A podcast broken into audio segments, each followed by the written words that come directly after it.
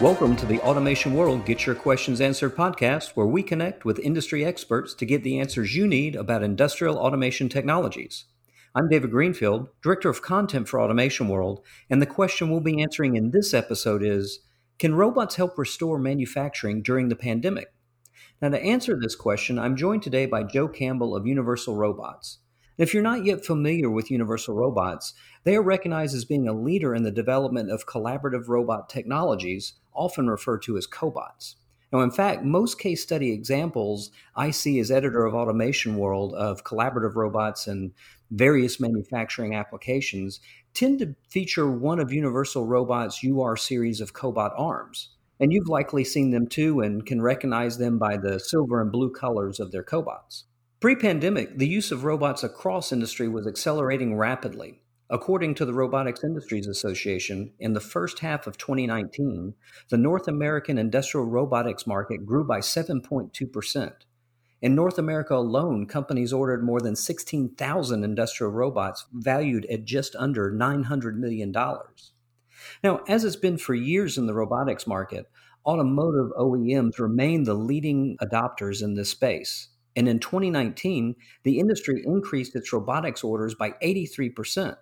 And this shows how far advanced the automotive industry is in its robotics use compared to the rest of industry at this point, anyways. As the next three industries with the biggest growth in robotics orders in 2019 were semiconductors and electronics, which grew by 12%, life sciences, which grew by 8%, and food and consumer goods, which grew by 3%. So that's pretty much where the industry was going into 2020. And ever since the early days of the COVID 19 pandemic a few months back, a number of industry experts and automation supplier executives have been citing the pandemic as the pivotal event that will cause manufacturers across the board to more highly automate their production operations. So, is this something you're seeing actually begin to happen with robots, Joe, or is this acceleration of automation in response to COVID still just a point of conjecture at this point? Right now, we don't have uh, statistical data yet, uh, although we're building it. But I can tell you the activity level is uh, is really unprecedented right now, um, and I think it's it's uh, coming from three or four different sources. Um, first, manufacturers are really struggling to open up their uh, their current manufacturing lines with enough social distancing uh, and and protection for their workers. Um, as you know, if you've probably seen any kind of electronics plant or many automotive plants, um, the team is really c- quite compressed. Floor space is expensive, and you you don't just automatically spread out a line uh, easily. So we're seeing multiple instances, uh, both large and small, where companies are deploying collaborative technology, collaborative robots, to give their worker teams some social distancing on the line. So that's one big motivator. I think the second motivator we're seeing is a lot of effort in reshoring, either all of a production run or at least partial capacity. Um, I think the uh, I think the events in China uh, shocked a lot of companies who had built a complete supply chain around that one country, and were frankly caught in a bad way uh, when the pandemic shut down shipments. I think the third motivator is flexibility. Uh, companies are recognizing that they need to be more nimble and have uh, have to have the ability to pivot their manufacturing processes quickly to change product mix and in capacity for given production runs. So, speaking to the reshoring point that you mentioned, I imagine that's a very long, drawn out process for at least larger or mid sized to larger companies. How quickly are you seeing this happen? Is this something they're looking to do this year, you know, right away, or is this something they're planning for next year? How are you seeing that play out? I think we're seeing every scenario you could possibly imagine. Um, but I think this is a good spot for Universal. Our our, we actually talk about our automation being very incremental. Uh, traditional automation is to a certain degree an all or nothing proposition. Uh, if you can't automate the entire process, it's very difficult to justify the investment. And as you know, you've been around the industry definitely long enough to see this. Uh, sometimes 10% of the process can consume half the cost of the project, mm-hmm. which makes it very, very difficult and demanding. So, in our our case, we we call ourselves incremental automation. Uh, it's very easy to automate side by side with skilled human operators and workers, and because of that, reshoring uh, can can occur in a very incremental, staged fashion. Um, and I think that's a, that's a real positive for our technology. So you you also mentioned social distancing, and it's easy to envision how robots can be applied to solve social distancing issues in assembly or packaging operations. But are there other ways that robots can be used to help address the manufacturing challenges created by COVID? Well, I'll give you another good example, and again, it doesn't have to be it doesn't have to be large companies. Um, uh, we just had a conversation with a small contract machine shop that we've worked with for a number of years now, um, and the uh, the owner was trying to get his operations back up and running. And at this point, he was about a I want to say a 25 man shop. Uh, he didn't have enough floor space to just start moving his machine tools around. Right, the machine tools were actually quite closely packed and therefore, if he was going to have use uh, manual operators to load and unload, they would be in close proximity to each other. So one of his solutions was to simply continue to automate. He bought additional robots, adding to the fleet that he already had.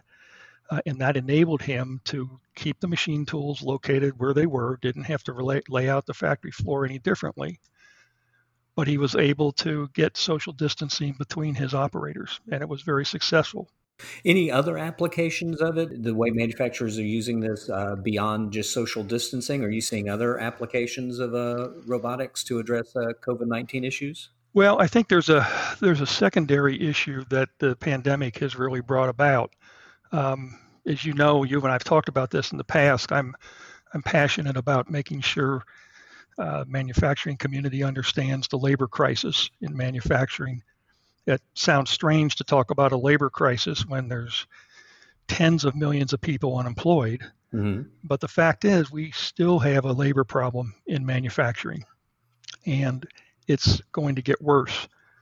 Um, right now, the National Association of Manufacturers says about 27% of the manufacturing workforce is 55 years or older. That makes them boomers. And boomers, according to the government, are retiring at the rate of 10,000 per day. Mm-hmm. We're hearing from multiple manufacturers that the COVID crisis has actually accelerated that. Mm-hmm. And that there are many people nearing the end of their career who have just decided to go ahead and retire at this point in time rather than waiting two, three, or four more years. So it's going to put further pressure on the manufacturing workforce. Based on that, you're uh, expecting or seeing uh, use of cobots or other types of robots to fill in that gap? Absolutely. Absolutely. More so than efforts by industry to do something to fill it with people, since I guess that's still an issue and will be an issue regarding the pandemic moving forward for at least several months, if not a year or more, at, at a minimum. Yeah, and it's it's it's. Uh, I mean, I think the other discussions I've had with with plant owners and production managers, et cetera, is um, you know, e- even if the, the the pool of unemployed people wanted to go into manufacturing, and we know because of their prior choices that most of them prefer not to, you still have a huge learning gap, huge training gap to bring new people up the curve to be ready. And so I think um, I think we're seeing a steady demand for collaborative technology to help bridge that gap.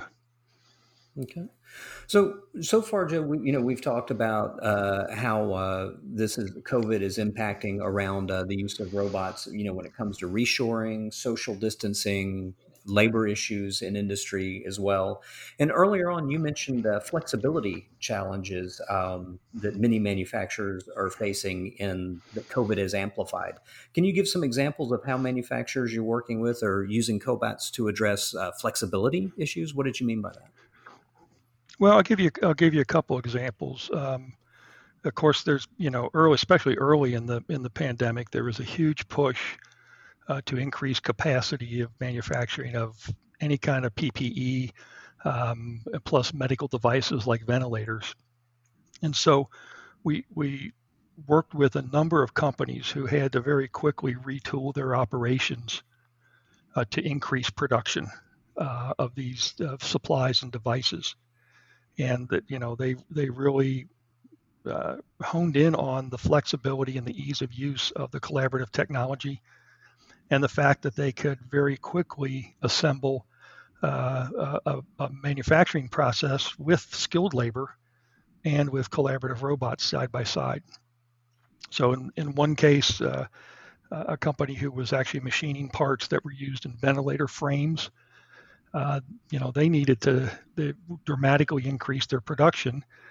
They had two machine tools that were making other parts previously that were now um, surplus or they were available, and they quickly automated them uh, with with UR cobots, which um, allowed them to get into production in record time. I think from purchase order to production, those units were up and running in about two and a half weeks.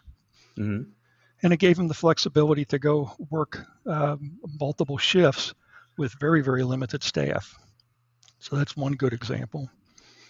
Uh, another example is a company uh, down south that is uh, manufacturing uh, masks. And once again, they were starting to get inundated with additional orders. And they, they had to automate. They couldn't continue the manual process that they had piloted the system with. And so they're quickly deploying uh, collaborative technology right now. You've been speaking about the use of the robots to, you know, f- further automate these lines as the lines are reconfigured in, in light of COVID. What about, are, are you also seeing any use of that? Because I know one of the key aspects of cobots is their mobility, is that they can more easily be moved around. Or is anybody using that, or is it more to differentiate the automation in their lines to adapt to market demands? Well, we're seeing a, a couple interesting things. So, first of all, the collaborative technology is is uh, is is really really good for um, disinfecting, delivering disinfectant to different surfaces. Uh, and as you said, it can it can uh, it can be around uh, human operators with with no issue once properly configured and and set up. Um, so I think we're seeing that. I, but I also think in not just in contract manufacturing, but in other shops, um, there's this growing notion of, of robot as a tool. Um, and collaborative technology really fits that model. And by that, I mean it's a manufacturing tool that can be deployed when and where it's needed. So in a, in a high mix, low volume business, like a contract manufacturing, a contract machining, contract assembly, contract welding shop, you basically bring in the tool that you need for today's production run and tomorrow it may be in a uh, located in a different part of the plant on a different machine. Yeah, speaking of that, I know that's one of the areas that Universal Robots has been very forward about changing end of arm tooling uh, for quick changeovers on different types of production lines. Is that playing a big role in the use of cobots now in light of what's going on, or is that still largely as it's been for standard production uses? Well, I think it's it's it's not just a COVID story. It's kind of our our overall story. Um, it's it's a key part of how we can, uh, with our partners, you know, we watch them deliver turnkey systems in three to four weeks from purchase order to production, and that is unprecedented in the traditional automation world. And one key is the the UR Plus ecosystem. Um, and the whole concept of that is very similar to the App Store, right, for your cell phone. You know, if you if you buy a product from the App Store, that it is going to be compatible with your phone. There's no debate about that because it's been tested, mm-hmm. you know, by Apple or the other phone manufacturers. And we're no different. All these products, and there's over 250 at this point, have been validated and certified by Universal to be compatible with our robots. And I mean mechanically compatible, electrically, and from a software and documentation standpoint. So let's take a, a fundamental building block, a gripper, in a traditional approach to automation. Selecting and engineering the interface for a gripper could easily be a week's worth of engineering. You've got a mechanical designer who may have to do an adapter plate. You've got a controls engineer who has to do a wiring schematic. All that has to be documented, by the way. You have to put it together and assemble it, and then somebody has to write software to make it go. And in the UR Plus world, all that is done as part of the standard product offering. So consequently, it helps strip out the cost and the time and the risk in, in all the applications that leverage the UR Plus partners. All right. Thanks, Joe. Thanks for explaining that. So, considering all these projects that you've referenced here in our discussion, how would you advise manufacturers to begin assessing their own operations to determine what the benefit might be from the use of cobots? Well, I think there's a couple places uh, that they can spend some time and really and really learn a great deal. Uh, first of all, we always recommend people look at our case study section on our website. Uh, we have now over 140 case studies uh, in in great detail, and you get a chance to hear from uh, from the business owners, the manufacturing managers, the engineers, and quite often the line workers about what collaborative robots from UR are doing for them. It's a great way to learn about a broad base of applications. I think the second place is also on our website. We have a tool called the Application Builder uh, that allows you to very quickly build up a straightforward application in packaging or assembly or machine tending and get a sense for what the system will look like um, and make some selections about end of arm tools, etc. That's very, very helpful. The third piece that's helpful, I think, is also online. It's our UR Academy. This is an online training portal, no charge. And we've actually trained over 90,000 people in the fundamentals of programming and operation of our robots. So it's, a, again, a, a great resource to start to learn about what uh, collaborative robots from Universal can do. And then finally, the granddaddy of, uh, of all value added information events is coming up the end of July. Uh, UR is hosting the Cobot Expo, which is an online virtual trade show. Uh, it's July 28, 29, and 30. And this is uh, it's a, a, really it's a great uh, one-stop shop to learn about uh, our products, uh, the applications that we're active in. Uh, our UR Plus partners will have actually over 26 UR Plus and certified OEM integrator partners in virtual trade show booths at this event. So for somebody who's interested in learning a lot about collaborative robots and how to deploy them, it's a it's a fantastic place to start. Yeah, agreed. And there's been a lot going on with virtual events here lately in light of COVID, especially. Absolutely. Speaking of that, for people who may tune into this podcast after the event, will it be available on demand uh, on Universal Robot site? Or? It will be, and and much of the content will be available in uh, from other venues uh, on our site. So we yes, we would definitely encourage if you can't make the event, um, please please follow up with us because you'll see much of the content elsewhere. Now, uh, one last question, Joe. Here, uh, you know, bigger manufacturers can, of course, more easily adopt these robotic technologies, considering the amount of resources that they have available to them. But what about small and mid-sized manufacturers in particular? Can robot implementations be done incrementally to achieve levels of ROI that can make it more feasible to these smaller manufacturers? Absolutely, it, and it's uh, in fact that's one of the presentations that I'll be making at the uh, the Cobot Expo is about uh, the the different integration models. Um, many companies have enough resource and enough skills to do do it yourself. Um, we find that very common among the small and mid-sized uh, companies. Now, granted, they probably don't start off with the most complicated project, uh, but it's uh, there there is easy pathway for them to actually uh, implement automation on their own. Uh, the second level we have is uh, value-added distributors. We have a fantastic distribution network across the U.S. and Canada, in fact, around the world. And all of these distributors have a value-added function where they do consultative selling and help their customers understand the technology and how to put the pieces together. The third level that we're really excited about, and I personally am, uh, is called, uh, we call them the lean integrators. Uh, the traditional integrator is a company that's big and wants to get bigger, right? They, they, re, they need the scale of large projects to, to run their business model. But lean integrators are a little bit different. They really focus more on speed.